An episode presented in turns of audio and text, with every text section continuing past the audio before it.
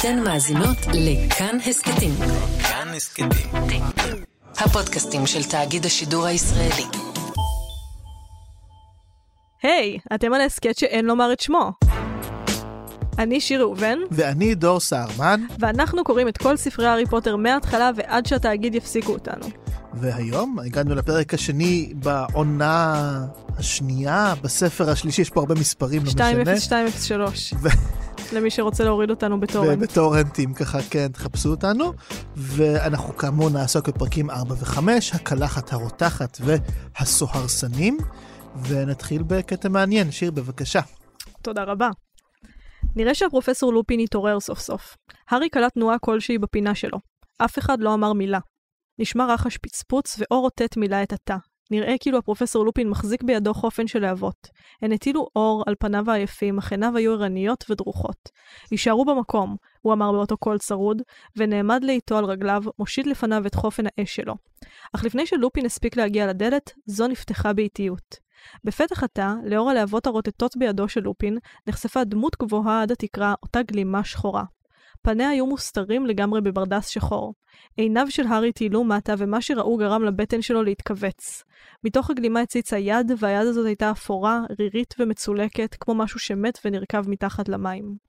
היד נראתה לשנייה אחת בלבד, וכמו בתגובה למבטו של הארי, נמשכה בחזרה אל בין כפלי הבד השחור.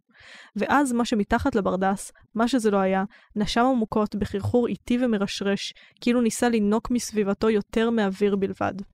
קור עז שטף את כולם. הארי הרגיש שנשימתו נעתקת בחזהו. הקור חדר עמוק אל תוך בשרו. זה חדר לתוך בית החזה שלו, לתוך הלב שלו. עיניו של הארי פבלבו והתהפכו. הוא לא יכול לראות דבר. הוא חש שהוא טובע בקור. אוזניו צלצלו כאילו הן שקועות במים. הוא חש שהוא נגרר למצולות. הצלצול גבר וגבר, ואז כמו ממרחק רב הוא שמע זעקות. זעקות תחינה ואימה נוראיות. הוא רצה לעזור למי שזעק. הוא ניסה להזיז את זרועותיו, אבל לא הצליח. ערפל לבן סמיך התערבל סביבו, בתוכו... הארי, הארי, אתה בסדר? מישהו סתר על פניו. זה, זה אגב, הקטע הזה שהקראת, אחד מהשיאים של הסדרה. כן? בעיניי. למה? זה קטע שכתוב מדהים. כתוב מצוין. זה, זה אתה באמת, אני קראתי את הקטע הזה כבר 50 אלף פעם, ו- ועדיין אני במתח כל פעם שאני קורא אותו. זה תיאור מאוד uh, טוב של עילפון, של הערבול החושי כן. הזה שאתה מרגיש שנייה לפני שהמוח שלך אומר לך, ואני מכבה אותך לקצת. ולא רק זה, גם הכניסה של הסוהרסן עם היד המרכיבה, זה, זה, זה כמו ספר צמרמורת, אבל ממש ממש טוב. כן. כאילו, בכל זאת כמה רמות מעל. טוב, סוהרסנים וקלחת רותחת, ו- וזה פרקים ממש מעניינים בעיניי. בכל זאת, אם נלך טיפה לפי הסדר שלהם, כן, אז זה מתחיל בזה שהארי אה, מבלה שמח וטוב לב שבועיים בסמטת דיאגון. שכחו אותי בסמטת דיאגון. ש- שיש שם תיאור יפה שמעולם בחייו הארי לא היה חופשי ככה. אני חושבת שזה באמת, אנחנו דיברנו הרבה על המימד. גם על המימד הפנטזיונרי בע- בעולמו של הארי פוטר, אבל אני גם כל הזמן רוצה להתייחס לזה שהארי נמצא בגיל ההתבגרות. וגיל ההתבגרות זה גיל שאתה מתחיל להבין בו שאתה מקבל לאט לאט ובטפטופים פריבילגיות של מבוגר. נגיד, יש את היום הזה שאני זוכרת שאצלי זה היה כזה, אני אלך לראות סרט לבד, מי יגיד לי משהו? מי, מי יגיד לי? והלכתי וראיתי סרט לבד והייתי כזה כל כך מבוגרת.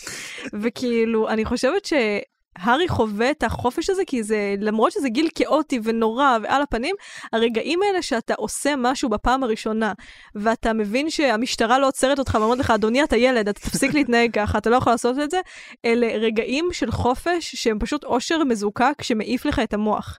אני חושבת שבגלל זה גם יש הרבה פעמים רומנטיזציה של uh, לשתות uh, כנער, או לעשן סיגריות, או לעשות כל הדברים האלה של המרידה. העונג האמיתי כאן זה לא זה שאתה רוצה להשתכר בגיל 13, או להרוס לעצמך את הריאות, זה זה שאתה אומר, אני עושה את זה עכשיו. אני מעשנת סיגריה כמו אישה מבוגרת. יפה. אני משתכרת כמו, ואני חושבת שזה מה שהארי חווה. את הרגעים המזוקקים האלה של אני לא נער יותר, אני, אני הופך להיות משהו אחר. אני מרגיש את האני המבוגר מהצד השני. זה גם להיות uh, חופשי ב- בעולם שלו. זאת אומרת, הרי כן. הארי כקוסם, הוא חי בחופש הגדול שלו בין מוגלגים, הוא לא באמת בסביבה הטבעית שלו. אה, וזה חופש גדול מאוד מבאס, ותחשוב שיש לו את השבועיים האלה שהוא בעולם שלו, זאת אומרת, זה באמת החופש הראשון שהוא מרגיש בגלל שהסביבה היא גם תואמת את מישהו, זה לא איזשהו... אה, אני לא רוצה להגיד כלא, אבל כאילו עולם שהוא זר לו. הוא כאילו באמת, ב... זה, זה מצחיק, זה כמו חופשה במקום שאתה באמת רוצה להיות בו. זה כן. כמו שיוציאו אותי, אני לא יודעת מה, לחופשה בעיירה של לסביות. אם יש זה- דבר וואו. כזה. אם עדיין יש דבר כזה, כי פעם היה. מדהים, כן? לא. לא. לסבוס? אה, אה, בסדר, לסבוס. פעם מזמן. בסדר, מזמן, חשבתי כזה פעם כזה, את 1920 כזה. לא, לא חשבתי על זה נשמע כאילו גם היה את זה ב-1920, כן, וכזה השואה כן. הרסה את זה. עכשיו, מה שעוד אה, מאוד עניין אותי בפרק של הקלחת הרותחת, שזה בעיניי המוטיב המרכזי לא רק של הפרק, אלא של הספר כולו, וזה ילך וילווה אותנו ואני אתייחס אליו גם בעתיד, אני מאמין, זה המוטיב של בעלי החיים. הארי פוטר והסיר ואזקבאן זה ספר אדיר, כי זה ספר עם הכי הרבה בעלי חיים ש- שגם משחקים בו תפקיד מרכזי. ואני אוהב חיות, זה אחלה. וכבר בפרק הזה בעצם יש אה, שלושה בעלי חיים, בעצם זה ממשיך עוד מהפרק הקודם, כן, שהארי רואה את הכלב השחור, או הוא חושב שהוא ראה כלב שחור, אה, ואז אה, בעצם בקלחת הרותחת באחת החנויות הוא רואה שזה עשוי להיות סימן למשהו מאוד רע. רון בעצם אה, מאוד מודגש כאן פתאום סקאברס, כן? שהוא חוזר ככה פתאום מאוד בפרונט, אחרי שבספר הקודם התעלמו ממנו כן. לגמרי. רולינג רומזת לנו שהולך תפקיד משמעותי לסקאברס, והרמיוני קונה את אה, קרוקשנקס. כלומר, יש לנו אה, כלב, עכבר וחתול, חד גדיה. ו- ולא סתם גם אחד הפרקים בהמשך, לקראת סוף הספר, הם ממש נקראים חתול, כלב ו- וכולי, כי זה באמת חלק חשוב, אבל מה שמאוד בלט לי פה, זה לא סתם שיש שלושה בעלי חיים, אלא כל אחד מהם גם מקביל לדמות אחרת בשלישייה. מהמם. כלומר, הארי הוא הכלב, רון הוא העכבר, והרמיוני היא החתול. וזה מאוד מאוד קשור במוטיבים של האחיות האלה ומה שמייצגים. הארי לא סתם רואה כלב, ולא סתם זה מתקשר כלב, וכמובן שבעתיד נגלה גם מי הוא הכלב, כן. כן, ומה טבעו האמיתי. כלב זו החיה שהכי הכי קשורה באדם. הם, אה, הם חיים איתם, הם חברים שלהם, הם רואים אותם כחלק. מהמשפחה, ועם זאת, בהמון המון תרבויות, אה, כלב הוא דבר מטונף נוראי, וגם הקללה הקצת עתיקה, כן, כלב בן כלב. אה, כלב זה דבר שהרבה פעמים מחנכים אותך לפחד ממנו, ו- ולא להתקרב אליו, וכן, ב- ב- ביהדות יש לזה משמעויות.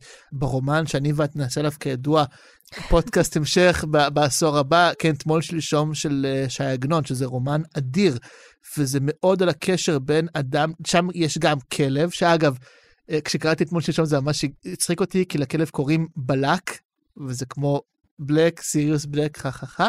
זה ישר קפצתי כזה, יכול להיות שרולינג קרא את ש"י עגנון, לא נראה לי, אבל... יש זה... מצב, למה? אולי, הוא אבל... זכה אה, בנובל, לא? הוא כן, זכה בנובל, אני לא יודע, לא, רולינג לא יודע, נראה לי הסוג שהוא קורא את ש"י עגנון. רולינג, אם קראת ש"י עגנון, תודיעי לי, אני מאוד אשמח לגלות את זה. אבל הנקודה היא שאצל אה, עגנון, יש הרבה מאמרים שנכתבו על תמול שלשום ועל הקשר בין הכלב לאדם, והאם הכלב בספר הזה מייצג את, את דווקא אתה מבין, הוא מייצג את הלא מודע של הדמות הראשית, הוא מייצג איזשהו אה, פן אה, אה, נחבא בה, גם בשלב מסוים הדמות הראשית, יצחק כומר, כותבת על הכלב משוגע. הכלב גם בשלב מסוים נושך אותו, הוא מת מכלבת, כי יש ממש קשר מאוד מאוד הדוק בין האדם לבין הכלב, כמו שייבנה פה קשר מאוד מאוד חזק בין הארי לבין הכלב, וכל מה שיקרה עם הכלב הזה גם בעתיד. עכשיו, רון הוא העכברוש, רון הוא העכבר, הוא סקאברס, גם מאוד מודגש פה, יש רגע ממש יפה. כן, רון כל הזמן מתלונן על סקאברס, כן, זה העכבר הזה, העכברוש הזה, כן, קיבלתי אותו בירושה מפרסי, הוא אפילו לא באמת שלי, כן, הוא כאילו, זה, זה נורא מתחבר לרגשי הנחיתות שרון חש מהמם. כלפי העולם. מצד שני, ברגע שמציעים לרון עכברוש חדש, אז כן. כן הוא מסתכל ואומר שוויצרים. כלומר, הוא, הוא כן, זה היה מקסים, הוא מרגיש חיבור אמיתי לעכברוש הזקן, העייף, האפור, הפחות זוהר, כי, כי אני חושב שמבין כל, ה, כל הדמות במשפחה שלו, רון הכי מזדהה עם סקאברס, כן. כאילו. אני חושבת שאנחנו הרבה פעמים מדברים על זה שרון כאילו מקנא בהארי, שהוא קצת מתבייש במעמד שלו, מתבייש בבית שלו, ואני חושבת שהרבה פעמים אנחנו מפתחים מין אה, יחסים כאלה עם אה, חלקים בעצמנו שאנחנו מניחים שהיינו רוצים לשנות, אם הייתה ניתנת לנו האופציה. אבל הדבר שחומק הרבה פעמים מהפנטזיה הזו, כשאנחנו אומרים, אוי, אם רק יכולתי, רון לצורך העניין, אם רק יכולתי להיות עשיר ולחיות בבית יפה, זה כל מה שהייתי יכול לרצות. ואני חושבת שכאן אנחנו רואים שהוא בעצם גם קשור לזהות שלו. כן, זאת אומרת, הוא, מציעים לו עכברוש חדש, זה בטח לא כזה יקר, הוא, קורא, הוא קונה ויטמינים לעכברוש. אני לא יודעת כמה עולה עכברוש. אבל כאילו, לצורך העניין, אני חושבת שזה באמת מראה שהוא לא רק מתנגד לזהות הזאת, יש כאן יחסים טיפה יותר מורכבים איתה. זאת אומרת, זה לא שהוא היה משנה אותה בשנייה. אם אנחנו אומרים שעכברוש הוא בן דמותו, הוא לא היה מחליף אותו כל כך מהר, בגלל שכן יש איזשהו חיבור וקשר לדבר הזה שהוא הצליח כן אה, אולי להזדהות איתו, אולי הוא כן אוהב את מישהו, כן. אולי זה מתקשר לו גם למשפחתיות, כמה שלועגים לפרסי בספר הזה, הוא כן קיבל משהו מאח שלו. זאת אומרת, אני חושבת שהיד שנייה הזאת והמסורתיות, אם אנחנו מסתכלים על הנקודות חוזקה של רון מול הארי, אני לא יודעת אם רון מודע אליהן, אבל אני כן חושבת שהוא מרגיש אותם כדבר חיובי, שהוא לא היה נוטש. הוא לא רוצה לזרוק את סקאברס, הוא, הוא נותן, הוא, הוא רוצה לשמור עליו, כי אני חושבת ש... בתוכו מקופלים הרבה דברים שהוא קיבל מהמשפחה שלו, שהוא כן אוהב ושהם כן טובים, שזה חמוד. נכון, זה חמוד מאוד. אני מסכים. ועכשיו, הרמיוני היא החתול. קודם כל, כי חתול זה חיה... אה, נשית. מבין, היא נשית. מבין שלושת החיות, כלב, עכברוש וחתול, אני חושב שחתול זה החיה הכי חכמה גם. חד משמעית. אגב, למרות שכאילו יש קשר מאוד חזק בין כלב לבין בן אדם, תשאלי אותי מי החיה הכי אנושית, חתול. חד משמעית חתול. זה החיה שהכי קרובה, מכל החיות לדעתי בעולם. ברגשות. זה החיה שהכי קרובה לאדם ברגשות, בתחושות, באגואיזם שלה. אני אימצתי עכשיו, יש לי, אימצתי בקורונה חתולה אחת, ועכשיו אה, לפני חודש וחצי אימצתי עוד חתולה. והחתולה הראשית שלי היא מקנאה ברמות שכאילו כל פעם שאני מלטפת את החתולה החדשה ומקדישה לה תשומת לב, היא הולכת והיא שורטת את השטיח, שזה דבר שהיא יודעת שאסור לה לעשות כי זה שטיח מאוד מאוד יקר. אז בשנייה שאני מלטפת אותה היא פשוט באה וכזה עד שאני לא באה אליה ומוציאה אותה, ואני כזה, אני לא מאמינה שה, שהמוח שלך מספיק מורכב כדי לעשות את החיבור הזה, כדי שאני אפסיק ללטף אותה. זה מטורף. כן, כן. זה- כלב זה- היה פשוט מחרבן. לא, לא, זה, זה, זה, ואני חושב שאגב, והרמיוני היא, היא כזו, כלומר לא בקטע שהיא שורדת את השטיח, אבל מבין השלושה אה, היא הכי מתוחכמת. היא גם הכי אנושית בעיניי והיא גם הכי חכמה. כלומר, אה, לא סתם ישר התחברה נורא לקרוקשנקס. אני אה, חושבת שזאת נקודה ממש יפה, גם מבחינת האנושיות שלה, וגם שוב, אנחנו רואים כאן פער בין עולם הקוסמים לעולם אה, המוגלגים. בגלל שהרמיוני מגיעה מהעולם הזה, ורואים קרוקשנקס מתואר כחתול לא הכי טוב. כתוב שהראש שלו נראה כאילו הוא נמעך על קיר, הרגליים שלו עקומות, הוא תוקף את סקאברס, הוא לא, הוא, הוא, כן. הוא, הוא נמצא בחנות הזאת המון זמן ואף אחד לא רוצה לקחת אותו, והרמיוני מאמצת אותו. עכשיו, אני חושבת שיותר מהכל, שוב, אה, רולינג מטפטפת לנו את העלילה הסמויה של הספר שבו הרמיוני היא הגיבורה. בגלל שכמו שבעולם הקוסמים יש את כל הקיצורי דרך האלה, דברים שאנחנו כאנושות היינו צריכים להמציא טכנולוגיה ו- וכימיה ו- ופיזיקה ואת כל הדברים האלה שיתמכו בלהקל על החיים שלנו, אני חושבת שמוסר הוא בדיוק אה, מאותו ז'אנר. זאת אומרת, אנחנו המצאנו את המוסר ואת האתיקה. כדי שנוכל לחיות בלי קיצורי הדרך האלה. ואנחנו שוב רואים שהרמיוני לוקחת אותו בגלל שהיא מרחמת עליו באיזשהו אופן. היא אומרת, הוא חתול מקסים והוא חתול זה, אבל בעיקר היא אומרת, אף אחד אחר לא רצה לקחת אותו, וזה ערך של מוגלגים. הרחמים האלה נכון. והעזרה לחלש הזאת, אני לא חושבת שזה קיים בעולם הקוסמים, כי כן. אנחנו רואים שרון גם אומר, הוא אמר גם על החתולה, על גברת נוריס, הייתי רוצה לבעוט בה. בזמן שמי שאוהב את החתולה הזאת זה הסקיב אה, פילץ'. זה לא רק זה, כלומר, הקוסמים מעריכים את בעלי החיים שלהם לפי היכולות שלהם והתכונות הקסומות, כן? הגריד בספר הראשון אומר להארי, תקנה ינשוף, כי זה הכי שימושי, וזה נכון אגב, ינשוף מבחינת שימושיות זה הרבה יותר שימושי. מכל חיה אחרת, זה סניף דואר נייד. זה גם כאילו. באמת בגלל שזה מחבר, החיות בעולם הקוסמים, הן באמת, יש להן תפקיד שהוא יותר משעשוע. כן, כן. יש להן תפקיד פרקטי, ולכן הן זוכות ליחס של שווה בין שווים, בזמן שאצלנו המוגלגים זה כזה, אוי, דבר מסכן וקטן שאני הורס לו את כדור הארץ, בוא ניתן לך אוכל רטוב. בדיוק. כלומר, ינשוף או משהו זה, או נגיד מצפים, כן, אה, רון מתלונן שסקאברס מעולם לא הפגין יכולות קסומות, כן? אתה, אתה מצפה שגם אם זה לא שימושי, לפחות שיהיה לו איזה משהו יוצא דופן, והרמיוני לא, היא פשוט לוקחת את, ה, את החתול הזה כי היא אוהבת אותו, שזה באמת אה, ערך, אה, ולכן גם רון כל כך מבועת, כי הוא לא מבין למה שמישהו ירצה לקחת משהו, סתם חתול, אה, לא יודע, ארכי פרחי. כי אין לו את סט הערכים המוגלגי. אני חושבת שרגע יפה ששוב רולינג ממסגרת שוב ושוב רגעים שהם מאוד ילדיים. כשהארי שומע את הוויזלים מדברים על סיריוס. בלק והוא מאזין להם מאחורי, זה רגע מאוד מאוד יפה, כי אני חושבת שהוא באמת כ- כילד, ושוב, הספר הזה כל הזמן תפור על ה- אני ילד, אני מבוגר, על, על נערות כן. בעצם, על התקופה הזאת. ואני חושבת שזה פשוט, אתה כל כך, זו תחושה שהיא כל כך נפוצה בקרב ילדים, כי כשאתה ילד אתה יודע שמסתירים ממך משהו. אתה כן. לא יודע עדיין מה, אבל אני חושבת קודם כל על זה שבאיזשהו שלב אתה חווה התבגרות מינית. והתבגרות מינית, אה, ממה שאני מכירה, כאילו, ממה שזה, שזה, אני זוכרת שחשבתי, כולם ידעו את זה כל הזמן, כל, האנש, כל המבוגרים שסביבי, זה חלק... יודעים את זה כל הזמן. ממש, וכאילו אני זוכרת שהיה לי תיאוריות קונספירציה שמבוגרים מזדיינים כל הזמן. שני מבוגרים היו סוגרים דלת והייתי כזה, הם הולכים להזדיין בדוק. זה מה שהם עושים. אבל אני חושבת שההרגשה היא שמסתירים ממך משהו כל הזמן, כי רוצים לגונן עליך אולי. וספרות אה, של ילדים בלשים, שכשדיברנו עם שלי, באמת, אה, שזה דבר, רפרנס שלא רפררנו עליו, זה גם באמת ספרות של חבורת ילדים נכון. שעוסקים בבלשות.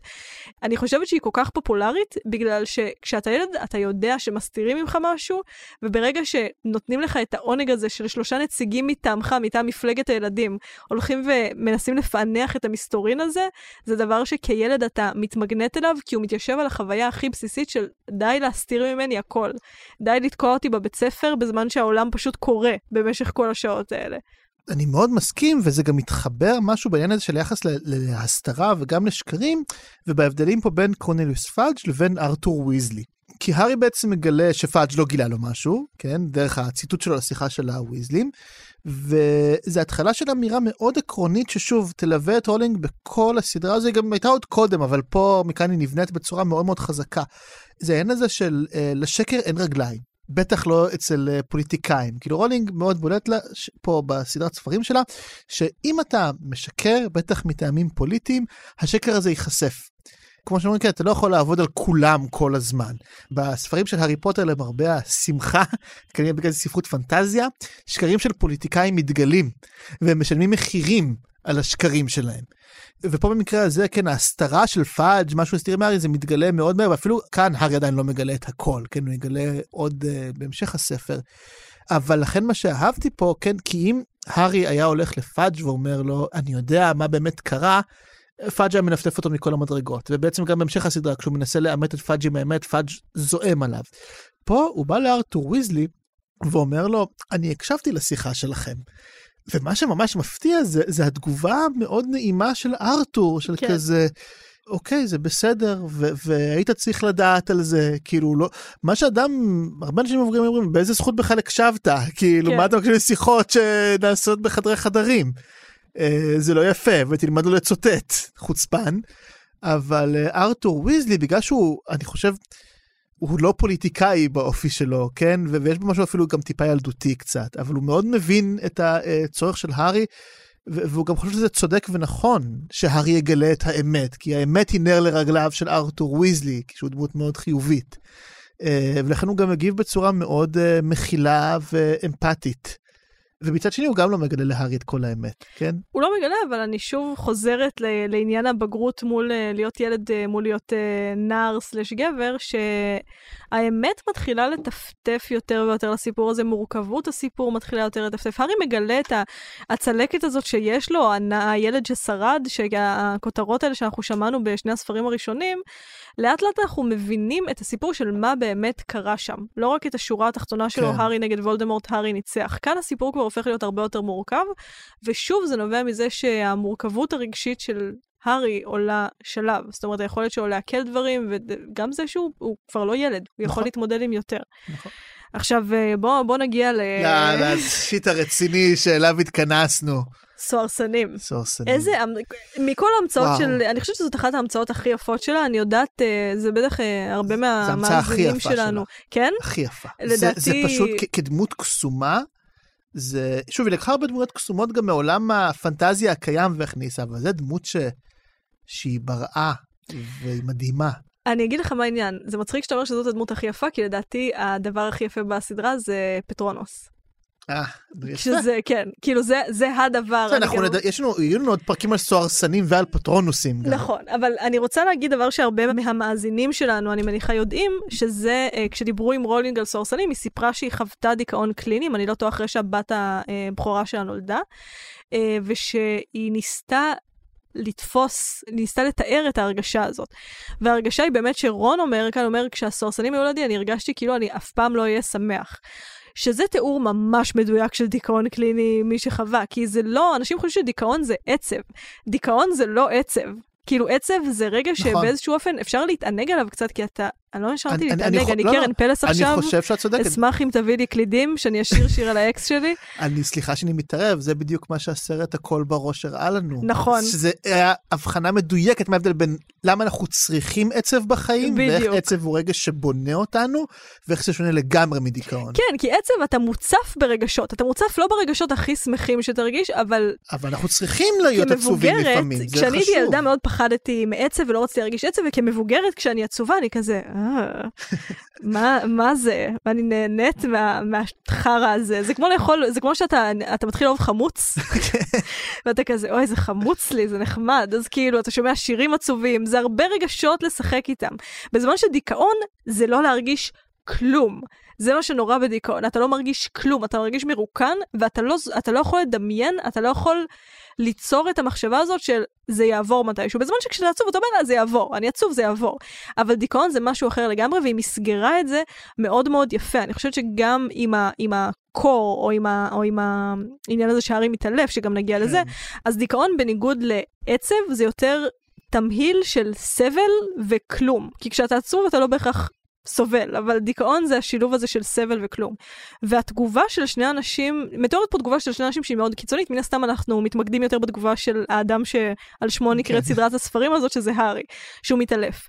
אבל חוץ מהארי, אנחנו שומעים גם שג'יני בוכה. לוקחת את הסורסנים ממש ממש קשה. כן. עכשיו, כילדה אני זוכרת שחשבתי, טוב, היא ילדה קטנה, ברור שהיא בוכה. כן, היא בת והיא קטנה מהם בשנה. כן, אז הייתי כזה, אוי, שתבכה התינוקת הזאת, ועכשיו כמבוגרת הייתי כזה, ברור שזה מה שקורה לה. לפני ספר אחד, וולדמורט השתלט עליה. לפני שלושה חודשים, כאילו. שלושה חודשים. אז אני חושבת שמה שהסרסונים עושים, הקריאה המפוקחת והמבוגרת של הדבר הזה, זה שזה לא רק שהם שואבים את, ה, את השמחה, או לצורך העניין את, ה, את האושר, whatever, הרגשות, לא משנה, אפשר לקרוא לזה בהרבה שמות, אני חושבת שסוהרסנים, קודם כל, מחזירים אותך לאיזושהי נקודת קיצון של הנפש שלך שהיית בה. והטווח עכשיו, כשאתה בן 13, נגיד מאלפוי, הדבר הראשון שהוא עושה כשהוא שומע שהארי, אה, שהארי התעלף, הוא צוחק עליו, הוא אומר לו, מה, התעלפת? יא ילד קטן, יא אפס. אה, בגלל שכשאתה בן 13, אתה לא מבין עדיין, החוויה שלך היא מאוד, אה, היא כמו בבאולינג, ששמים לך את האלה שמונעים מהכדור ליפול לשוליים, בדרך כלל. הטווח של הרגשות שלך, גם אנחנו, אנחנו כל הזמן אומרים את זה, שכמבוגרים אנחנו קוראים את זה אחרת, הטווח שלנו התרחב. כילד אתה אומר, אוי, אז היה לי קצת קר והייתי טיפה עצוב, מה אתה מתעלף, יא אפס. אה, והארי וג'יני, כשמביאים אותם לקרקעית של הרגשות שלהם, יש שם דברים לא טובים.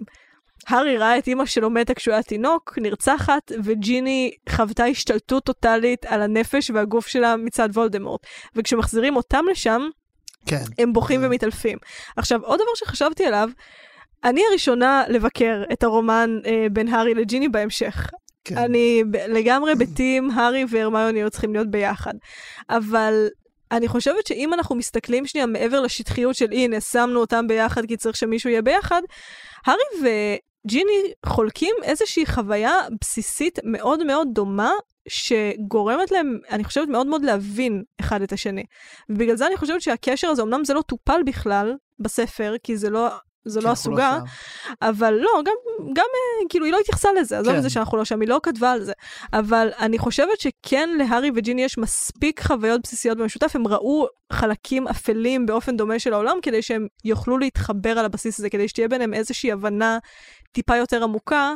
שזה דווקא חשבתי, אוקיי, זה, זה דווקא נחמד, זה אולי, אולי אני אתמוך בזוגיות הזאת. זה באמת יפה. עכשיו, האופן שהארי מגיב מתקשר בעיניי מאוד מאוד לכל מה שקורה במקביל. מה שמאוד בולט בפרקים האלה, זה שהארי לא מצליח להבין עד כמה המצב הזה מסוכן. כן, הוויזלי מודאגים בגללו, קורנליוס פאג' מודאג בגללו, וגם רון והרמיוני מודאגים מאוד. כן, הם כולם מפחדים עליו, והארי פשוט, גם הרמיוני ממש אומרת לנו, כן, שהארי לא מבין, כאילו מה, למה אתם דואגים כל כך, כאילו הכל בסדר, אני לא, אני לא פוחד, כאילו יהיה בסדר, אני אהיה בהוגוורטס, דמבלדור שם, הכל uh, סבבי. וכולם מאוד מאוד פוחדים מסביב. ושוב, עכשיו, אפשר להגיד כאילו, אוקיי, אה, קורנליוס פאג' וארתור וויזלי, הם יודעים גם פשוט כאילו מה סיריוס בלק עשה להורים שלו, כן? אבל, אבל רון והרמיוני לא יודעים, והם בכל זאת מאוד מאוד מודאגים, כי זה המצב הטבעי והגיוני. זה הגיוני אה, לפחד. אה, מרוצח משוגע שמסתובב והיה בן בריתו של וולדמורט. זה ממש טבעי, זה, זה הדבר הכי סביר בעולם לפחד, והארי לא מפחד. עכשיו, זה מתקשר לסוהרסנים בעיניי. הארי לא מפחד, אה, ופה אני הופך אלייך, כן? כי זה ברור שהוא נושא בתוכו איזושהי אה, טראומה נוראית וחזקה מאוד, ושהחיים שלו הם, אה, בטח דרך גם העימותים נגד וולדמורט, הם הניסיון אה, להתגבר על הדבר הזה, ולבנות את עצמו בתור האיש הגריפינדור, הגריפינדור ביותר. האיש האמיץ ביותר, שאפילו לא יודע פחד מהו. זה, זה מה שהוא באמת רוצה להיות, אני חושב שהוא גם באמת סוג של אדם כזה בלי שהוא שולט על זה, כי הוא חייב להיות כזה, כי רק ככה הוא יכול להגן על עצמו מהדברים הכי נוראים שיש לו. והארי נאבק כל הזמן בדימוי שלו בעיני אחרים, וזה דימוי שמשותף גם לאיך מאלפוי רואה אותו, אבל גם, גם לאיך גברת ויזלי רואה אותו.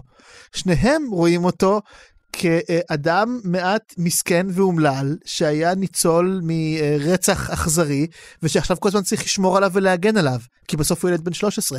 והארי מנסה להיאבק בצורה שבה אנשים אחרים רואים אותו, ומה שהסוהרסנים עושים לו, ולכן הארי כל כך כל כך שונא אותם, זה נורא, כי הם מחזירים אותו בדיוק למהות הזו.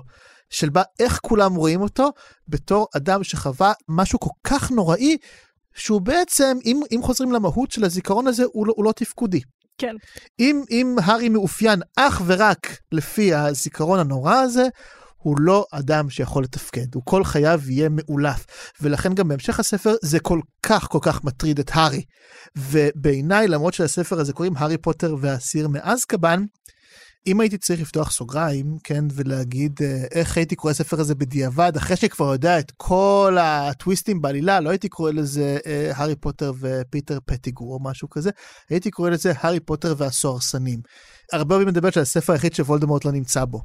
אבל האויב האמיתי פה זה לא וולדמורט וזה לא סיריוס בלק כמובן וזה גם לא פיטר פטיגור, זה הסוהרסנים. זה הדבר האמיתי, זה האויב האמיתי שהארי בעצם נדרש להתגבר עליו בספר הזה, כי הם מחזירים אותו לאותה אה, מהות נוראית שכולם קוראים אותו דרכה, ולכן הוא צריך להתגבר עליהם. זה, קודם כל זה אויב מאוד מאוד יפה, בגלל שמה שהסורסונים עושים, הם לא עושים לארי שום דבר אקטיבי, הם פשוט ממקדים אותו בחוויה שהוא בעצמו חווה. הרי הנפש אה, בנויה בשיטת הבצל, למי שנסע לפולין, וזה כאילו, ו- והם פשוט מחזירים אותו לאיזושהי חוויה ראש, ראשונית מאוד מאוד בסיסית וקשה, אה, וזה אויב יפה כי הם לא עושים שום דבר, וולדמורט רוצה להרוג אותו. אה, מאלפוי גם כן מרביץ לו לפעמים והם הולכים מכות, אבל הסוהרסנים, כל מה שהם עושים זה פשוט לאמת אותו עם כאב מאוד גדול שנמצא בתוכו. עכשיו, אני רוצה לתת את הטייק שלי, של למה הארי לא פוחד. אני חושבת, שוב, אנחנו, בספר הקודם התייחסנו כל הזמן, אני התייחסתי כל הזמן לפוסט טראומה. Uh, לא מכוונתי לעסוק בזה בספר הזה, כי כאן אני חושבת שיש תמות טיפה שונות. אבל אי אפשר להתעלם מזה שאחד התסמינים של פוסט-טראומה זה זה שזה חוסר ויסות רגשי, אנשים שלא מבינים סכנה, בגלל שהסכנה שהם נמצאים בה עכשיו, אנחנו רואים גם בפרק הקודם שהארי הוא ילד מוכה. מוכה ממש. גם ורנון אומר, אני ארביץ לך כן. מכות רצח. אף אחד לא מאיים על ילד בן 13 שהוא ירביץ לו מכות רצח בפעם הראשונה אם הוא לא עשה את זה מאות פעמים כן. לפני זה במהלך החיים שלו. מרג' אומרת, מרביצים לך שם כמו שצריך, זאת אומרת, הארי חווה אלימות, הארי גדל בבית מאוד מאוד לא יציב.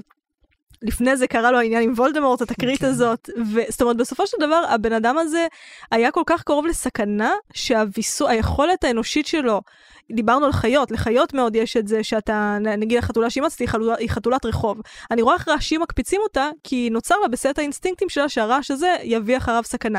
לבן אדם שחווה סכנה באופן שרירותי, כמו הארי, שחווה סכנה באופן לחוץ ו... ו-, ו- באמת אקראי, אה, אין להם את היכולת להבין מה מסוכן ומה לא. היכולת הזאת נשחקת עד שאין אותה יותר, ובגלל זה אני חושבת שהוא לא פוחד מסיריוס. אני מסכימה איתך שיש גם הרבה מה להוכיח שם, אבל אני חושבת שקודם כל זה באמת איזושהי תמימות שהוא לא מבין שזה מסוכן. חוץ מזה, עוד אחד מהמאפיינים של פוסט-טראומה זה שאתה, הנפש רוצה לשחזר את הדבר הרע שקרה לה במטרה לצאת מנצחת הפעם. בין שהארי יודע או לא יודע, זה שכמעט בכל פרק ב, בכל uh, ספר בסדרה הזאת. הוא מתעמת שוב מול וולדמורט או מול, אחד מה, או מול אחד מהשליחים שלו, למרות שזה הדבר המפחיד שקרה לו, זה בגלל שהוא חוזר לזירת הפשע והוא רוצה הפעם לנצח. וזה תמיד, אה, ארי בסופו של דבר מצליח, אבל זה די אה, נידון לכישלון הדבר הזה. אז אני חושבת שכל ההתנהגויות האלה זה נכון. שהוא מגונן על עצמו מול התדמית שלו, אם זה מאלפוי וגברת ויזלי, זה, זה באמת הבחנה מאוד יפה, אבל אני חושבת שקודם כל זה השחזור. וחוץ מזה גם, יש רגע מאוד יפה שמביאים אותו ל... לאחות הבית ספר, כן, מדאם, אה, פומפרי. מדאם פומפרי. אה, והיא אומרת למגנוגל להביא סוהרסנים ל... ועוד ליד אה, ילדים, איך שאנשים עדינים יותר מתמודדים עם זה. כן, והארי. צועק עליה, אני לא עדין. ואני חושבת שזה באמת רגע מאוד מאוד יפה, כי אנשים שחווים את הדברים שהארי חווה, זו באמת התמודדות מאוד מאוד קשה. האם אני הטראומה? האם אני, אני, אני העדינות הזאת, אני הפגיעות הזאת? הרי פוסט-טראומה, בסופו של דבר, אחת מההגדרות האלה זה כשאתה נמצא באיזשהו מצב שהשליטה מופקעת ממך באופן טוטאלי. אם אנחנו חושבים על אנשים שניצלו, אני אצטט מטריפ של חמלה, ספר שכבר זה, אז יש שם מישהי ששבו אותה והחזיקו אותה, יש שם מישהו שאנסו אותו, יש שם מישהו שהיה בפיגוע. אלה סיטואציות שמופקעת ממך לחלוטין השליטה, זה מין חוסר אונים טוטאלי. אה, ואני חושבת שכשהיא אומרת אתה עדין, זה מחזיר אותו לחוויה של חוסר השליטה, ויותר מזה, מה שכשהארי צועק, אני לא עדין, אני, אני החזקתי את הספר, אמרתי, נכון, אתה לא עדין, אתה שרדת את זה. הארי, כאילו, זאת שאלה אם אתם רואים, אם נפש אנשים... חזקה. זהו, אתם, האנשים בוחרים לראות בו את הפגיעות ואת המצוקה, או את זה שהוא שרד את זה, את זה שהבן אדם הזה עשוי מברזל. והעדינות הזאת, זה שהוא התעלף, זה הכוח שלו, זה מנכיח את זה שהוא עבר את החרא הזה, וזה עושה אותו חזק יותר. זה מה שהוא מנסה להגיד, למרות שהוא ילד והוא עדיין לא מבין את זה, והוא רק לא רוצה אה, להתעלף. ואגב, אני הייתי קוראת לזה, אתה אוהב את הסוהרסנים, אני אוהבת את הפטרונוס, אני הייתי קוראת לזה הארי פוטר אה, ואקספקטור פטרונום. מדהים. זה שני היבטים של אותו דבר. אם לא הייתי שונאת קעקועים, הקעקוע היחיד שהייתי, זה מביך להודות, אבל זה הקעקוע שהייתי עושה. כן, וואי. טוב, מה, אני- מה הפטרונוס שלך? מה הפטרונוס שלי? כן. וואו, זו שאלה מדהימה. אני, בואי, כשנגיע לפרקים על כשנגיע, הפטרונוס, תחשוב על זה עד, אני אחשוב על זה, יש לי מצוין. זמן לחשוב. אני רוצה ואנחנו מזמינים את את המאזינים שלנו שתפו אותנו, לחשוב. מהו הפטרונוס שלכם לקראת הפרקים הבאים, אבל לפני זה יש לי עוד נקודה שרציתי להעביר בנוגע לסוהרסנים, וזה שוב מתחבר להיבטים הפוליטיים של הספר. מודגש מאוד מאוד בפרקים האלה, אז שאנחנו פוגשים אגב את הסוהרסנים, כולם מדברים בתור השומרים של אזקבאן. ואנחנו חושבים למשל גם בשיחה בין הוויזלים את הזה שהאם באמת טוב להשתמש בהם או לא להשתמש בהם, אחרי זה אנחנו גם פוגשים את הסוהרסנים, אנחנו מבינים כמה הם נוראים. הביקורת של רולינג בעיניי פה היא בשאלה באמת איך מתמודדים עם טרור. כבר דיברנו כמה פעמים על זה שוולדמורט וכל תומכיו הם בסוף סוג של טרוריסטים, נכון? הם באים להטיל ממש אימה אמיתית עלינו, גם כולם באמת נורא מבועטים מסיריוס בלק. ועולה השאלה שבאמת אגב מאוד רלוונטית מאז ומעולם, ל... בוודאי במחצית השנייה של המאה ה-20 וגם התקופה שבה אנחנו חיים עכשיו, שבה האיום העיקרי של אלימות על חיינו זה פחות מלחמות בין אה, כן, צבא נגד צבא, טנק נגד טנק. האיום שרובנו חווים הוא איום של טרור. ומדינות רבות במערב, שבריטניה היא חלק ממנה ואני מקווה שגם ישראל ואחרות, זה באמת בשאלה איך אנחנו מנצחים טרור ועד כמה אני יכול להשתמש באמצעים שמגבילים זכויות אזרח וזכויות אדם כדי להיאבק בטרור. עכשיו, זה tricky מאוד. למה? כי מה הרבה פעמים טרור מבקש לעשות, בין אם זה טרור של, אה, כן, איזה שהם פנאטים אסלאמיים, או פנאטים של הימין הקיצוני, נגד מי הטרור רוצה? מה, מה הטרור רוצה להשיג? במי רוצה להילחם? הוא רוצה להילחם בערכים של המערב הליברלי. כן? בשוויון, בהזדמנויות, בליברליזם וכולי וכולי. אה, נגד זה הטרור אה, מבקש לצאת. ואז עולה פה הטריק שהסוהרסנים מייצגים, כן, בהקשר הזה, אם אני נלחם בטרור באיזושהי שיטה שמאוד מפקיעה את זכויות האזרח וזכויות האדם מהאנשים שאני מבקש להגן עליהם, האם אני לא אה, בעצם סוג של מודה שנכשלתי? שהערכים של הצדק והשוויון שהמערב מייצג לא באמת אה, יכולים, כן, אני משתמש בעצמי בשיטה שהיא כוחנית ודרקונית, במקרה הזה אני משתמש בסוהרסן, כן, שזה יצור נוראי. כן, אני, כנראה יותר נוראי מסיריוס כן, בלק, גם לא- אם הוא היה רוצה. לא, לא מדובר פה על, על דיכוי של זכויות, אלא מילולית על לדכא אנשים, אתה הופך אותם לדיכאוניים כדי uh, לתפוס את uh, סיריוס בלק. כלומר, אתה במידה רבה אומר אוכלי המוות צודקים, רק כוח נגד כוח. זה מה שיש פה, לא ערכים של אהבה, או שותפות, או הוגנות, או משהו כזה. ומה שרולינג גם אומרת לנו לדעתי בספר הזה, זה שאם אתה תשתמש בשיטות אה, אגרסיביות נגד טרור, אתה גם תפסיד. כי אתה בעצם מודה שהערכים שלך לא באמת יכולים להחזיק, וזה לא באמת יעבוד, זה יקרוס עליך, כמו שאכן אנחנו מגלים פה. האם רולינג צודקת ועד כמה אפשר להשתמש בשיטות או לא, קטונתי מלקבוע, לא, אבל זה היה אבל מאוד אני יפה. חושב שזה במידה רבה ה take שלה. אה, איך אתה מתמודד מול איום זדוני ומרושע? האם אתה יכול בעצמך לאמץ איזושהי שיטות קשות? רולינג לדעתי אומרת, לא, אתה לא יכול. אה, הארי בסוף מנצח תמיד את וולדמורט בזכות האהבה, ההקרבה, החברים. הוא לא מנסה עליו את קללת אה, המוות אף הוא לא פעם, הוא פורק אותו מנשקו. בדיוק. כלומר, אה, אם תנסה להשתמש בשיטות של הטרור כנגד הטרור, החברה תקרוס בסופו של דבר. ופה אנחנו פוגש, מתחילים לפגוש את זה בצורה מאוד חזקה. יפה מאוד. תודה רבה. טוב, אז אני חושבת שכאן אנחנו נסיים. אוקיי, אז uh, בפרק הבא אנחנו נקרא את פרקים 6 ו-7, תפרים ועלי תה והבוגארט בארון, איזה פרקים כיפים, יואו. מה איזה- מחכה לנו? אני ממש אה, מתרגש לפרקים אני. הבאים. אז תודה רבה שיר. תודה רבה דור. אפשר להאזין לנו באתר כאן ובכל אפליקציות הפודקאסטים, וחוץ מזה אפשר גם להצטרף לקבוצה שלנו בפייסבוק, הקבוצה שאין לומר את שמה. ואני רוצה להגיד תודה רבה לרומטיק שהפיק אותנו, ולירדן מרציאנו שהפיקה וערכה. תודה.